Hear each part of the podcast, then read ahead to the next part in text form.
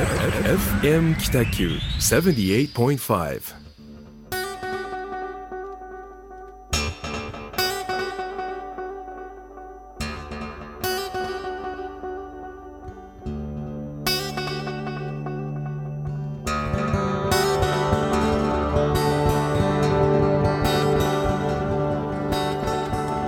はい皆さんこんばんは。始まりました、えー FM 北九、えーホワイトスペース、えー一級建築士、えーの田村誠一郎と岡崎デザインです。よろしくお願いします。よろしくお願いいたします。岡崎デザインの岡崎智則君あですよね,、岡崎デザインです。ね。はい。えっ、と今回何回目ですかね？8回目。今回8回目でしたかね。ですね。はい。もうだんだん慣れてきたそうですかね。うん一応緊張はしますけどね。そうですね、はい。あの、緊張をほぐすためにちょっと一杯また今日もはい。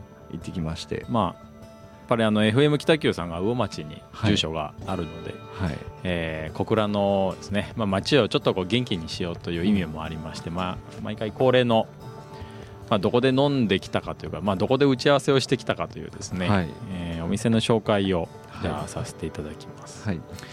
えー今日はですねあのここに来る前スタジオに来る前に、えー日本料理おでんおたこに行ってまいりました、えー住所はあー小倉北区魚町1丁目4の11と、えー電話番号は093-551の2586ですね、はい。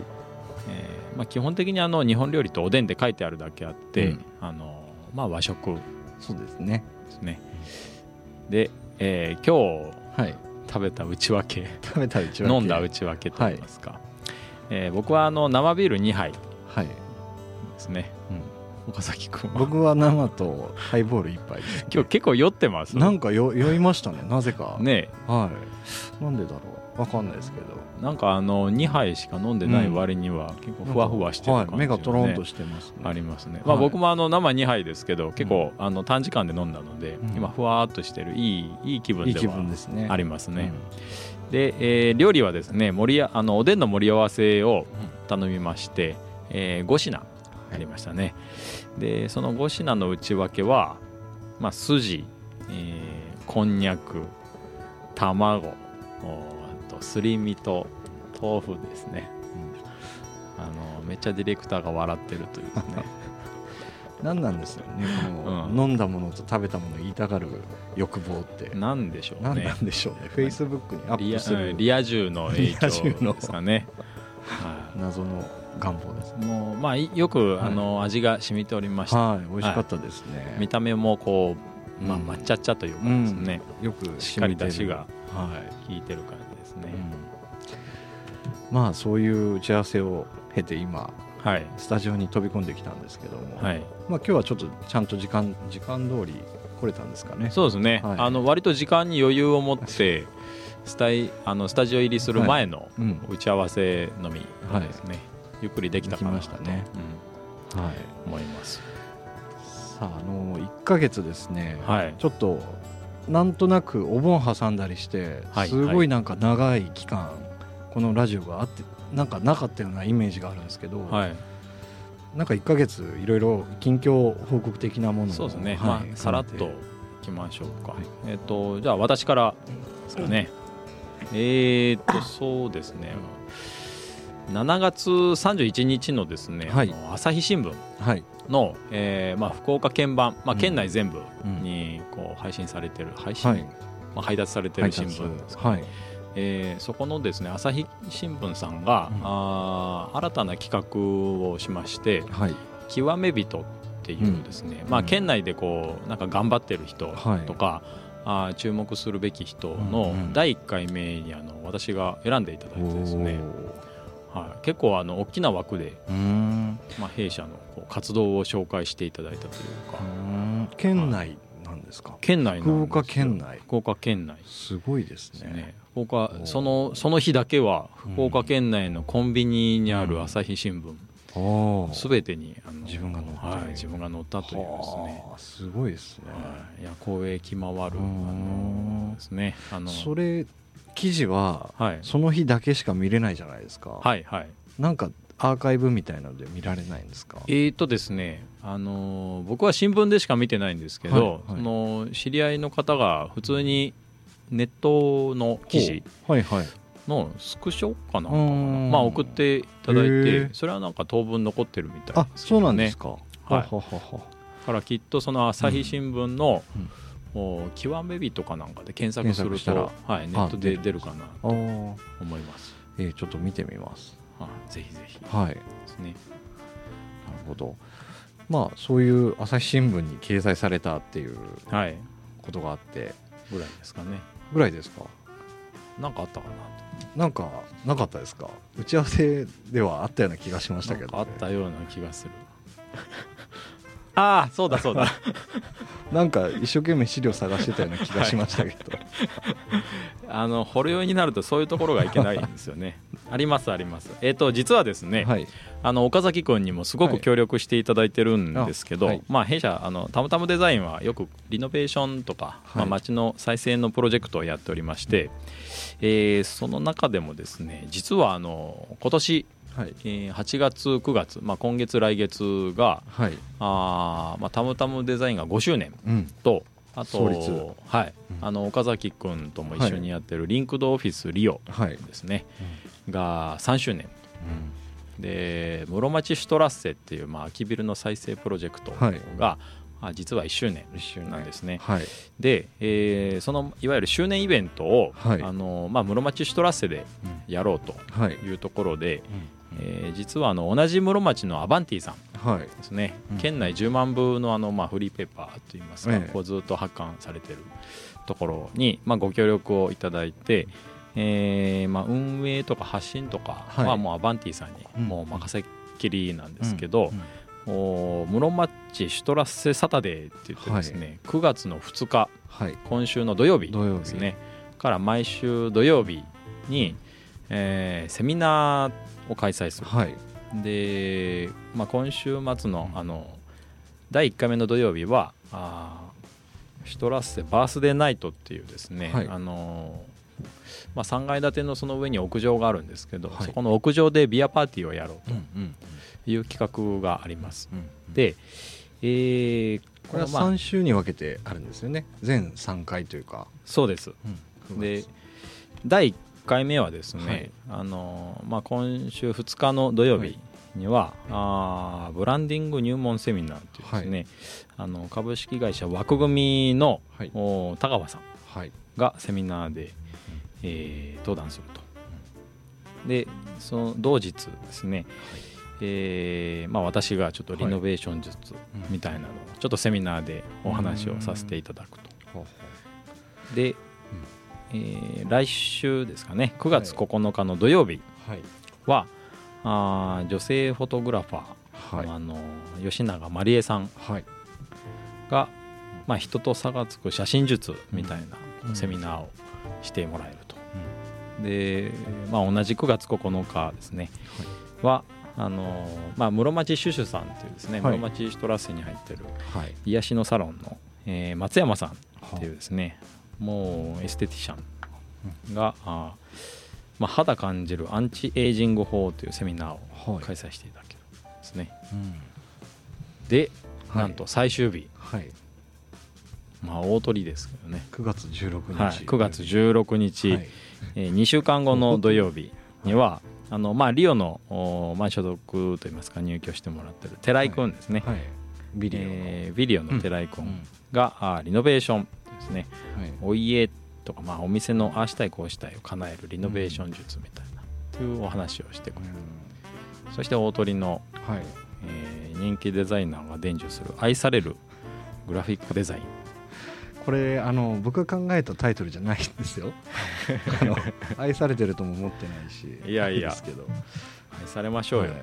まああの何を言っていいかあんまり実はまだ考えてないんですけどはい。えっとそのデザイン講座って結構難しくて習ったら上手くなるとかっていうもんじゃないんですよねはいはい。ただ考え方のあの、まあ、発想の原点みたいなのを知っておけばはい。いろんなものに対応できるかもしれないなっていうので、はい。割とあのなんていうんですかねそのワークショップに来る軽い感じじゃなくて、はい。結構ガチな感じではいなんでこの角丸はこの丸にしたかとかって具体的な話してはい。みようかなと思って。て、あまあ当然あの引いた目線でも見るんですけど、そういう話しようと思ってます。あそれってなんかすごくこう分かりにくい部分なので、そこを知りたいという方は逆にうん。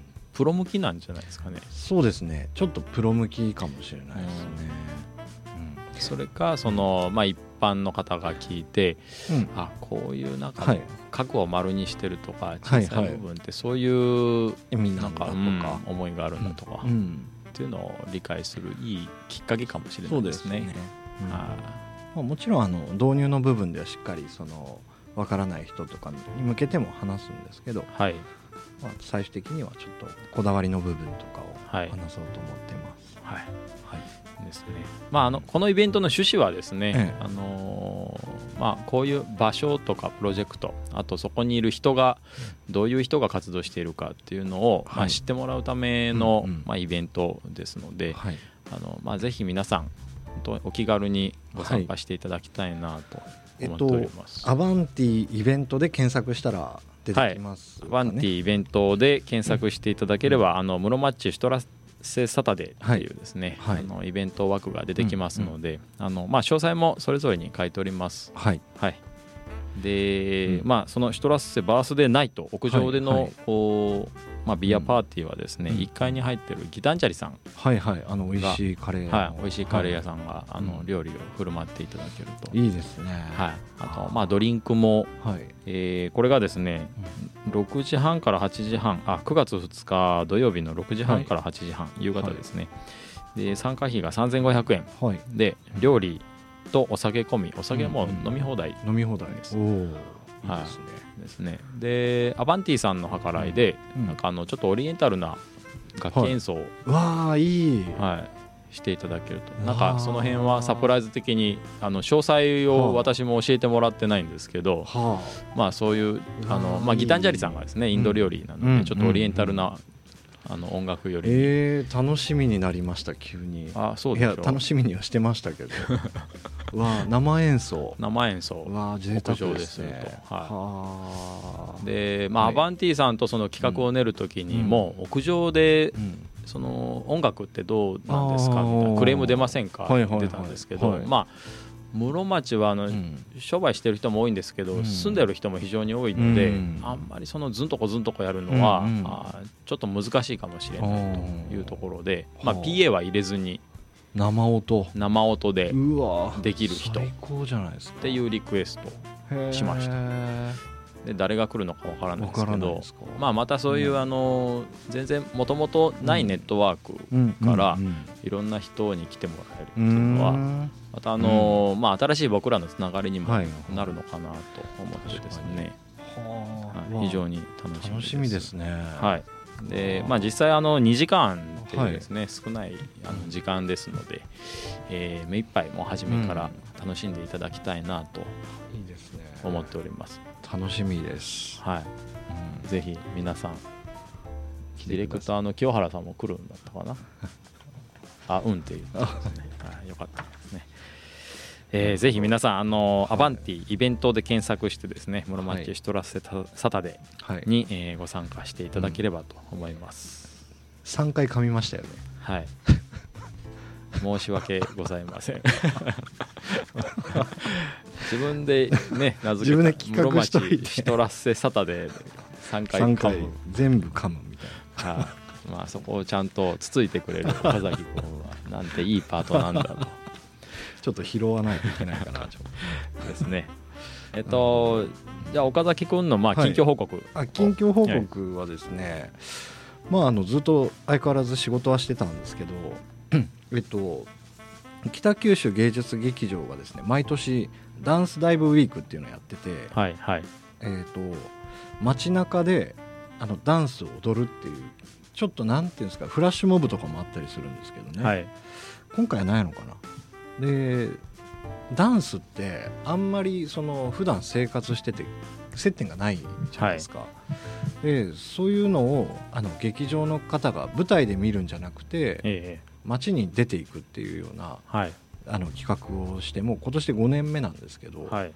でこれのあの、まあ、美術宣伝美術というか宣伝のあの広報の美術の担当をさせてもらったんですけど、はいえっとですねこの、えっと重庵さんっていう方が、いろんな居酒屋とかそれこそもうパンフレットもうすぐ配られるんで言っていいと思うんですけど、はい。魚町2丁目2番街はい。とかで急に赤シャツの人たちが踊り出したりとかするイベントをし今回するんですけどあ面白いですね。はい。はい。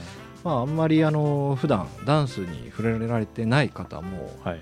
あの結構かっこいいんで、あまあ、やってみようかなって僕はもうちょっとその作り手側なんでなかなか思わなかったんですけど、はい。お子さんとかはですね結構いいんじゃないかなと思ってます。であの演劇のあの要素もちゃんとあって、ーうん。えーまあ、即興ダンスもあったりそのストーリー性のあるダンスがあったりもろもろそういう楽しみなイベントが9月のですね確か10日10日から10ですねスタートが。日曜日からはい。スタートしてますので、うん。えーとスタートしますのであのいろんなところに今チラシが配られているのでぜひ見てみてください。はい。はい。あの実は今フェイスブックではい、同時配信をああのライブ配信ですかねはい。してまして。あはい。はい。あのまあこれ私の個人的なあそうか。知り合いに限るんですけど、はいじゃあユーストリームはあこっち側ですかね。そちらもありましたね。はい。はい、はい。多分、えっと FM 北九さん的にはこっちの方がいいのかな、こうかな。そうですね。映ってますかね。でそのイベントの中で、えー、と1個伊東津動物あの動物の森、えーすいません伊東津の森のの公園の中で、はい。あの普段は動物があの飼育されているというかみみんなが見に行くんですけど、はい。そこに人か人族人っていう人がいたら面白いねっていうので、スタートしたイベントがあって、はい。でその人たちが踊るっていうのが10月の1415の土曜日日曜日ではい。あの開催されるんですね、はい。でそれのまたあのチラシも今回ちょっと作らさせてもらったんですけど、はいえっとですねこれあのダンサーがすごく有名な大上慎太郎さんって方と森下真紀さんっていう女性の方なんですけど、うんこの方うえっとですねダンスがなんだろうまあこれもう見ないとわからないんですけど言葉でちょっと言えないんですけどね。はい。まあもう絶対見た方がいいよっていうようなちょっと面白い動きしたりとかシュールだったりとかっていうのを、まあ、ずっとその動物園の柵の中ではい。特設のですねやるんですけどはい。人間広場っていうところではい。でそこでずっと踊るっていうのをで音楽に乗せてはい。踊っていくんですけど、はい。えっ、とですねその音楽をやるのは田中圭さんっていう方なんですけど、はい。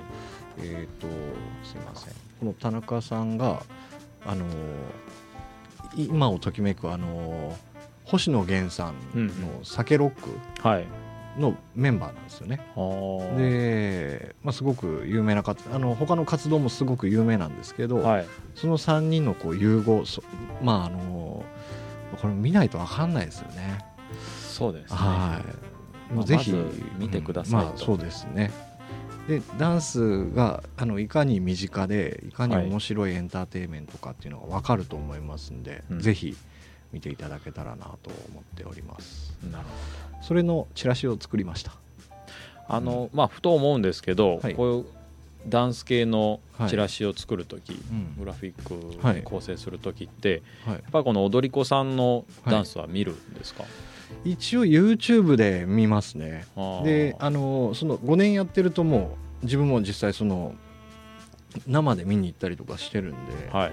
うん、見ますけど、なるほど。やっぱり見た上でこう、うん。それぞれの表現をそうなの紙に落とし込はい。むんですね。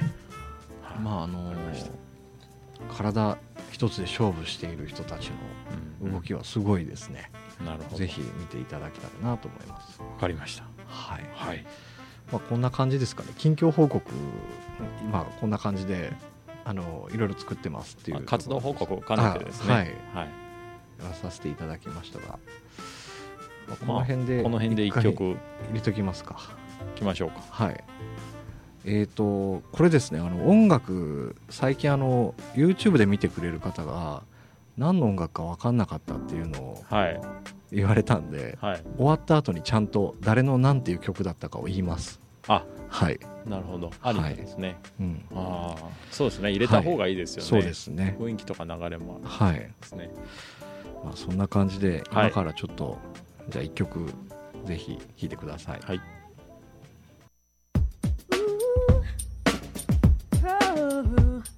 Don't touch that dial. FM Kitaku. はいえー、とですね今聴いてもらった曲はあの高木正勝さんっていうピアノをずっと弾いてて。ああ男性なんですね。男性です。うん。山奥にこもってるあのなんていうんですかね映像も作るんですけど、はい。であの、まあ、パソコンとかでも音楽機作ってえ今は山奥でピアノを弾いているあは高木正勝さんという「ニジコ」っていう曲でした、すごい綺麗な曲綺麗な曲でしたね。はい。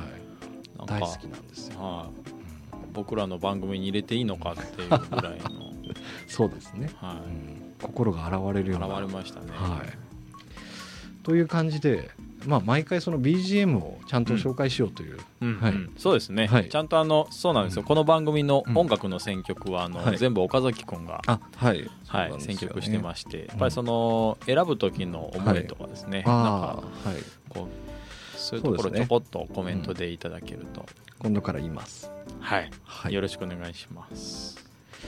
ということであのですね、はい、ちょっとゲストを呼ぼうと言って 早8回目。8回目8ヶ月ですよ。友達がい。ないいんじゃない？んじゃないかっていう僕ら実は。いや本当にあのゲスト呼ばないといいけないんですけどね。ちょっとですねあの何なんでしょうね。考えすぎるのか考えなさすぎるのか、うん。まだゲストを呼べてなくて。まああのいろいろこうね当たってはいるもののはい。ちょっと今日はノーゲストでノンゲストですね。ただその代わりにあの一つ僕企画を考えてきまして、はい。お互いが影響を受けたはい。一人紹介するっていう、はい。はい。まああのなんとかって言えたらいいんですけど、はい尊敬する一人っていうコーナーをはい。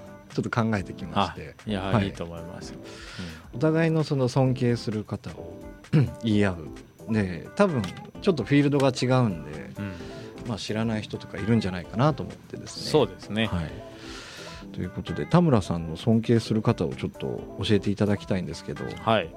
えー、っとですね、はい。もう僕が愛してやまないというかあーまあ今もう実在する人です。はい。で言えばですね、うん。あのまあ、僕は専門学校を出て二十歳から働き始めたので、はいはい、そのまあ、社会人になって、うん。えーまあ、先輩ですねうん。当時の。うんうん。で、えー何がすごかったか何何がきっかけでその尊敬したかっていうと、うん。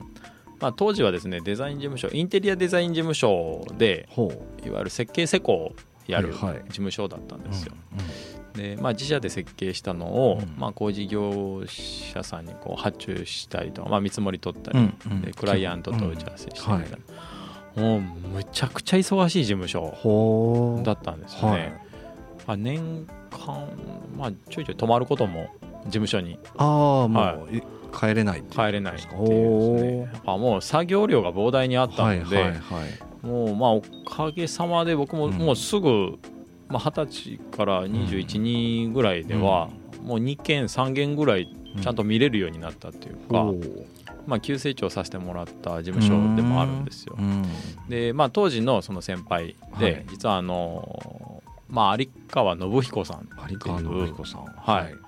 で今はですねライスデザインっていう会会社うん。を、なんか聞いたことあるですね。ああります、はい。ああまあスタートはインテリアデザインの、まあ、デザイナーだったんですけど、はい今は結構プロダクトもやったり、うん。あのまあ、プロデュースとか、うん。あーそれこそなんかあの、まあ、コンサル的なああそっち側のアプローチしてる、い、やなんか聞いたことありますね、は有川信彦さん。信彦さへんー。ですね。うん。で、まあ、何がすごかったっうんていうとその、まあ、僕がですね25歳の時に、はい。その有川さんがうん。展示会をやるっていう DM が来たんですよ。はい。で初め意味が分からなくて、はいそのまあ、勤めながらうん展示会を個人でやるっていう、うんその意味が分からなくて、うん。まあまあちょっと面白そうだから行ってみようと。はい。でそれが大名のですね、えーな名前忘れたな、うん。アートスペースがあったんですよギャラリーが。う。ん。でそこで自分がうん。デザインした家具、のの展示会を。展示会はい、やってまして。でいろいろ話を聞くとですね、まあ、要はあの働きながら、うん。あーそのオフタイムはいはい。で自分が設計してうん。家具を作ってはーでそれ展示会するという。うんうんでまだですねその時はあのロフトとかなかったんですけど、はいはい。福岡県内に一軒もなかったんですけど、もうそのロフトに自らこうアプローチかけてプレゼンしたりりとか、あーあなんかこういう名刺出してよかったのかな。まあいいか。うん。いやいいんじゃないですか？でもまあそういう大手のところにですね、どんどんこう自分自らもプレゼンしていって、うーん。まあ、ビッグサイトのその、えーまあ、ギフトショーとかもん。積極的に展示を出してたりとか。っていうのをやってたんですよ。はであうん。当時は本当にそれがすごくて、うん。あのまあ、さっきも言ったように超多忙な事務所、はいはいはい。うん。年間オフタイムがあるのかっていう。はい、オフタイムが本当にオフタイムは寝ることに限るみたいな、うん。その事務所だったんで、ううんまあ、その中でもうん。やっぱり自分がやりたいことがあるっていうのは本当に強いなと。すごいですね。ははあで、まあ、さらにその働いてる勤めてる時も、うん。もう僕が持ってる物件をうん。知らない間にカバーしてくれてたりとか。ああなんかそういう先輩なんですね、はい。はい。ああ好きですねそういう人。あれそろそろ発注しないといけないとか、うん。打ち合わせして進めないといけないっていうやつをこう心の中気になってたやつをうん。知らない間にあの打ち合わせして発注してくれたりとか、であれれもう発注しといたけんみたいな感じでさらっと言ってくれるんですよはね。あ。かっこいいですね。かっこいいでしょ。当時はその1担当者1物件が当たり前だったので、はい。僕なんかはもう他の担当者が見てる物件とか全然わからないんですよ。まあその先輩はあのうん。有川さんはうん。なんかちゃんと見てくれてる上にカバーしてくれてっていう俯瞰の目でちゃんと把握してたんですね、どんだけキャパがあるああの本当ですね、はへえ今はその方はそのプロダクトデザイナーなんですか？い、いや今はですね、うん。あのうーんとまあさ某大手、うん。えーまあ、ホテル事業者の、はい。はい、プロデュースに入ってるんですよ。で今もですね実はうん二十歳で知り合ったんですけど、うん。お付き合いがありましてその有川さん経由でお仕事をいただいてたへりとかえあー結構年間通していくと45件ぐらいあるかなはあっていういいお付き合いをさせてもらってますね。そのタムタムデザインがまだ田村さんの個人だった時の二十歳ぐらいの時、はいはがまあ、その学校卒業した時はの有川さんって何歳だったんですか、い、4つ上だったかあな。あ若いですね。若いです。ねまだ24か25ぐらへいですよ。ーすごいな。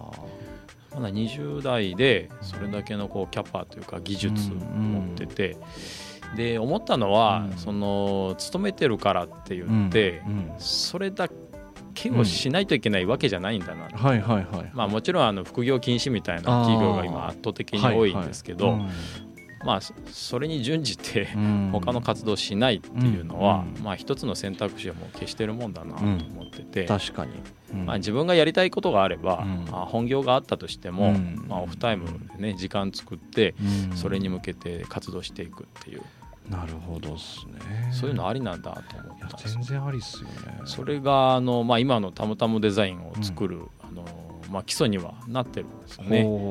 あのまあ、僕らが育ったというか入ったメルカート3番街とかですね、あの入った当時はたまたまデザインで入ってましたけあど、はいはい。まあ、勤めてましたから。あそうですよね。サラリーマンでしたもんね、結局その、まあ、勤めながらもうん。オフタイムだけメルカートに行って、うん。たまたまデザインの仕事をしてたっていうのが、うん。まあ長らく2年ぐらいですかうね、ん。ありましたのでまあそっか。はい。それはもうあの有川さん。うん。の存在が非常に大きかったですね。はあ。まあ、よく言うやる気スイッチを押してくれたのははそのライスデザインの有川さんでしたね。なるほど。その結果独立に結びついていった結びついてますよね。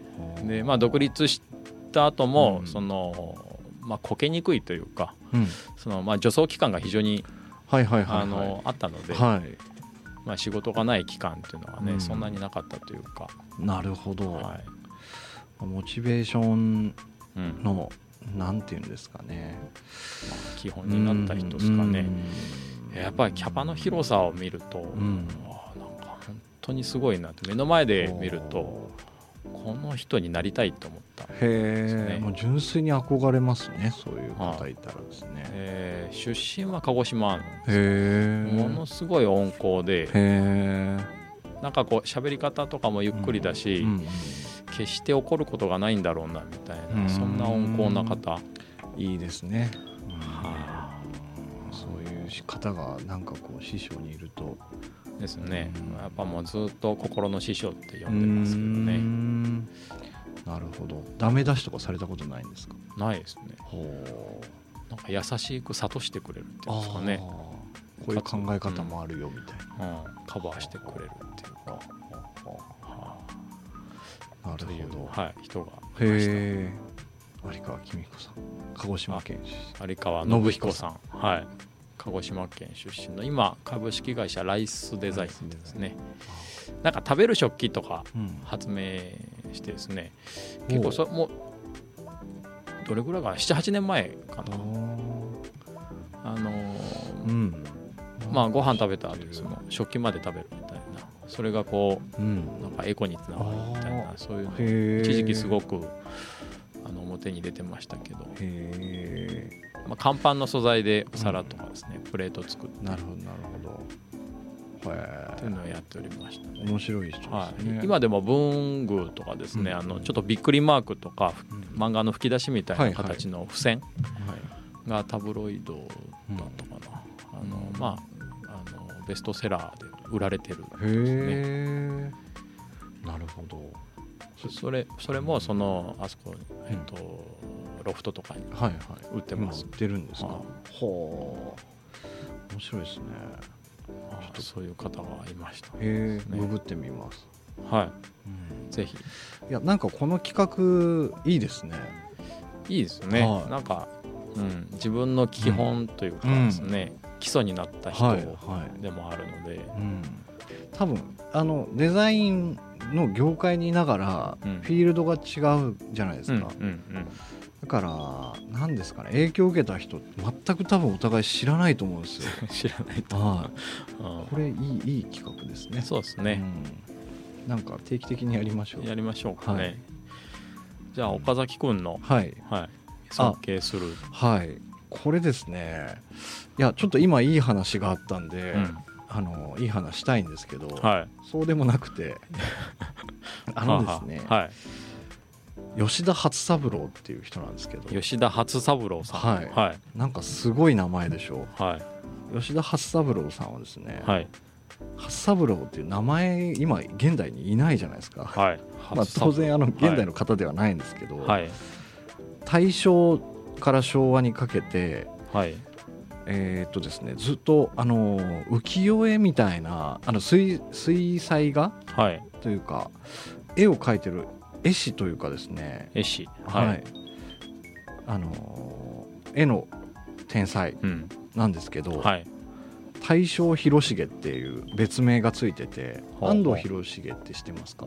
あ知ってますよ。ははいい、はい、そのえっと大正版だみたいなすごいこうわーっと盛り上がったはあの絵を描く方がいてで僕この人あもうその安藤広重もすごい好きなんですけど、はい。この吉田初三郎さんが好きな理由があって、いはい。ずーっとマップを描くんですよ。はい。マップ地図ですね。地図。でその地図をあの普通だったらこう道路のこの通りに何ていう通りがあってとかっていうふうにするんですけど、はいこの方はあの鳥が飛んだ上の目線からずっとパノラマのように見る目線で地図を描くんですよ。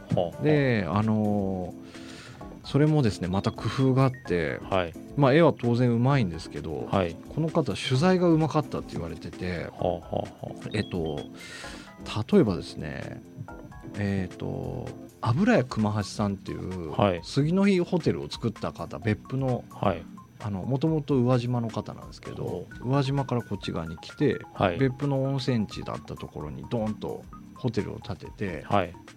あの日本初のバスガイドさん生み出したりとかっていうアイデアマンがいたんですよ、油山熊橋さんって方、はい。と組んではい。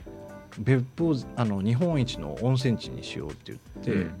観光マップを作ったりとかしてるんですけどね、はい。はい。でその温泉地書くときにまあ例えばですけど僕が小倉のマップの依頼を受けたらはい。小倉のマップで完了というか完成ってなるじゃないですか、この方たちってあのずーっと別府以外も嗅ぎ回ってほうほ新たな観光スポットになり得そうなところまで行ってううん。そこもちゃんと地図に入れてるんです。よでな開拓したんですね。開拓してるんですよ、はい。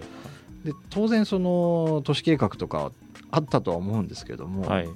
でその当時情報って地図街にある印刷物とかうん。手にした場合に、うん。あの地図で見たら載ってる場所ちょっと気になるじゃないですか。はい。あの例えばですね別府って書いてあったら湯布院とかもそうですよ。湯布院ものな当時そうじゃなかったんだけどあのこの方がこうちょっと宣伝してだんだんこうみんなが興味持っていったりとかほあの半田高原とかですね。うはい。あの辺もこの方がマップに載ってあの載せてあのどんどんこう広げていったみたいなですね、うん。すごく夢のある仕事をされてる方がいるんですよね。であの、えー、と長官図っていう Google Earth みたいな感じですね。はい。はい。ちょっと斜め上から街を見るみたいなはいはい感じですよね。そうですそうです。だから必要のないところを省いて、はい。まあ、Google Earth 全部ちょ映っちゃいますけどはい。あの、まあ、取材してここが今から来るんじゃなかろうかっていうところを強調して書いたりとかしてるようなんですね。開拓っていうか発掘みたいなものです発掘ですね。ね街の発掘というかですね。でそれを絵に表現する。そうですそうです。であの観光のパンフレットとか、はい。まあ、今で言うでもデザイナーだと思いますね。うんこの方がですね大好きなんですよ。ちょっと本見ていいですか？あいいです。これちょっと見てください、こうこういう本ですね。うん。美しき九州はいですか。この増田圭一郎さんっていう人が本書いてるんですけどこの方も福岡の方でデザインもともとやってる方ああなるなんですよ。ほだからやっぱりデザイナーには多分ピンとくるんじゃないかなと思どううんんですね、なんかあのこうワクワクする絵ですよね。そうですそうです。はいきっとこの時代の人は絶対見ることがないそうですね。目線というか。目線とはいいうかですね、うん。なんだかそれがすごく画期的だなと、妄想だと思うんですよ。空想の世界で描いてはいるといるんだとは思うんですけど、はい。はい。この付箋してるとこは北九州市のですね、はい。八幡製鉄所からおあ文字戸端とかですね、当ですね、うん。こういううんうん。皆さん見えますかね。こういうなんかあの立体的な絵がそうですね。この当時書かれてる。はい。この方にまあ影響を受けたというかうん。その当時でこのアイデアが思いつくんだったらはい。今の時代に生きてたら何するのかなって思っちゃいますね。そうですね、と思わせてくれる人ですね。この人がす、はい。そのすごいのはこの人が取材して、はい、えー自らうん。その開拓とか発掘して、はい。この場所は行けるんじゃないかっていうところをどんどん掘り下げて、で絵にもするしえ発信というかこう、まあ、当時のプロモーション的えなはいとはい。ころまでやってた。やってた、はい。うん。うん、これでこう街がどんどん広がっていくわけですよね。そうですね。表現している。はい。うん、まあ観光一つとってもそのなんていうんですかね名物あるにせよどうやって発信したらいいかわからなかった時代だと思うんで、別府をメインに持ってきて周りを拾っていくっていう考え方ですね。これどうやって書いてるんですかね、えっとですね長関図の書き方があるんですよ。はい。パース書くようななん感じかこういうのですね、ただ丸いでしょ。はい。だからもう全然わからないんですよね。どう書き方が。こういうのですある程度似せたものは書けるとは思いますけど正確性もなければその、まあ、取材力も必要だしねはい。すごい素敵なんですよ。この吉田初三郎さんちょっと興味ある方ぜひ。これやっぱ版画になるんですか？多分そうだと思います。版画でしょうね。版画ですよね、うん。複製品だから印刷の技術がその当時多分なかったんじゃないですかね。ですね、うん。すごく綺麗ですよね、いろんな色を使ってるというか、あでもそ昭和に入ってはもちろん多分印刷で言ってますけど、その初期の部分、あでもそうですね、うん。時代的に変わっていく昭和になると印刷になる感じしますね。あの当時の天皇の方があの一個前の天皇さん天皇がはい。欲しいって言ってはあなんか言ったっていうぐらいはそのメメジャーというかですね、あはい。いやーこれ手書きだったらすごいですね。当然弟子はいっぱいいたみたいですけど、あそうなんですね、はい、手分けして書いたっていう。なん肩書きはなんて言うんですかねこういう方。絵師。うん。なんかただの絵師じゃない気はしますけどね。うん。何なんでしょうね。今で言うなんなんかわかんないです。ハイパーメディアクリエイターっていう感じですか？いやちょっといやでもそうですよね。肩書きがはい。ね、ないんですよ。なんえ吉田初三郎みたいな。それもかっこよくないですか？なんか。かっこいいですね、うん。絵だけど。うん。なんかみたいな。クリエイティブですね。そうなんですよ。この方はですね本当にあの見てて飽きないんでちょっと興味ある方ぜひググってほしいですね。はい。ハイパーメディアクリエイター。いや多分全然違う今の日本語に訳すとなん超超画力。画力。想像。創造者。まあそういうところでしょうね。そういうとこですかね。すいません。あのちょっと熱くなっちゃうんですけど。それをいつぐらいに、あの岡崎君が見て、うん。こう感銘を受けたというか。か何歳ぐらいの時？いやどうだろう。でもですね、ええ。これ多分すっごいちっちゃい時に何回か見てるはずなんあですよ。なるほど。ただ誰が作ったとかは知らなかったはずですね。はい、で大人になってこれが長官図っていう名前なんだっていうのを知って、うん。それでも多分インターネットが普及しだしたぐらいだからもう二十歳ぐらいとかじゃないですか。二十歳20代前半ぐらいの時に多分ググったと思いますけどね。ああなるほど。うん。まあ、この方あのあの研究者がその今か本を書いてるんですけどはい。まあその方のサイトに行くと結構拡大して見れたりするんでぜひ。まあ、今でも仕事に影響してます？考え方。いやーでもそうですね。ごめんなさい。影響してないかもしれないですけど、うんまあ、こういう人物がいたっていうところ。はいはい。ですね。うん、アイデアの。吉田あ吉田初三郎はい。という感じですね。はい。はい。わかりました。この辺で。またもう一曲。もっと行きましょうか。はい、はい。行きましょう。いいですかね。じゃあちょっとこれ曲が終わってちゃんと紹介します。そうですね。はい、はい。じゃあお願いします Don't touch that dial. FM Kitaku. はい。あの今聴いてもらった曲はですね「ラブライフっていうバンドの「ステレオ」っていう曲でした、うん。あのなんかテクノっぽいような、ですなんかね懐かしい。懐かしい感はい。じ、ちょっと優しいですね優しいそれでも感じですね、はい。あの簡単に言うとですねあの、ええ友達に教えてもらったんですよ高校生の時に、はい高校卒業するぐらいかな、はい。なんかあのすごいちょっと染みてしまって自分の当時の状況となんか重なって。それかららずっと好きなんですけどはい。なんか最近もう解散しちゃっていろんなあのスタジオミュージシャンみたいな感じとかあのクラムボンとかですね。はい。とかとなんかやったりとかしてる「ラブライフっていうバンドでした、なるほど。はい、いやいい曲でした。ありがとうございます。ということでえ残りあと5分5 10分分。ぐらいはい。えですね。何も決めてないですね。でしょネタが尽きた。ネタつきましたね。はい。うん。まああの8月お盆はがあったので、はいはい。えーお盆どうしたかみたいな話とか。あはい。でまあもともとこのラジオのテーマがですね、うんはい。デザインから街へのアプローチなあので、はいはい。あのーまあ、実家に私高知なんですけど、あはい。はい、帰省してまして、はいはい。であの高知はですね日曜市っていうすごく有名な市がうん。あるんですね、はい。でもうですね本当それこそ20年ぶりぐらい、うん。田村さんちっちゃい時からやってたんですか？もうちっちゃい時からやってましたね。はでそれはあの、まあ、高知駅からまっすぐ電車通りが走ってるんですけど、うん。その電車通りからうん。高知城のはいは間の道、まあ、お手筋っていうんですけどね、うん。そのお手筋に日曜市っていうもう本当にずらーっと市が市場があるんですよ。でうん。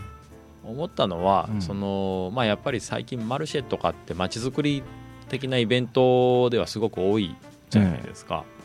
でもうあれ、まあ、もちろんあうん。のすごくいいイベントばっかりなので、もうあの目がある意味今の時代になってるうん。ですようん。うん。可愛い出店ブース。はいはいでいかにうこうクラフト系うんの質の高いものを売れるかとかうん。美味しいコーヒーをどれだけおしゃれに見せられるかとか。そうですね。キーワードにおしゃれっていうのはありますよね。ですね、うん。まあ、デザインセンスとかっていうのはどれぐらいそこに入れられるかっていう、うん。あのもうそういった目とか感覚が、うん。あーまあ、そそれで落ち着いてたんですけど、うんあの日曜市をうん。見てきたらですね、これが原点だなと思いましたね。そ。の市場的な市場的な。臨場感みたいなのとか、やっぱりあの市場ってそもそもこうエネルギーそのものなんですよ。はいはいですね。ここの場所で、まあ、日銭をどれぐらい稼げるかってはいいうところ、確かに。必死な感じというか、もうまあエネルギーはもうエネルギーなんですよ、しうん。あの本当に商品をよく見せようっ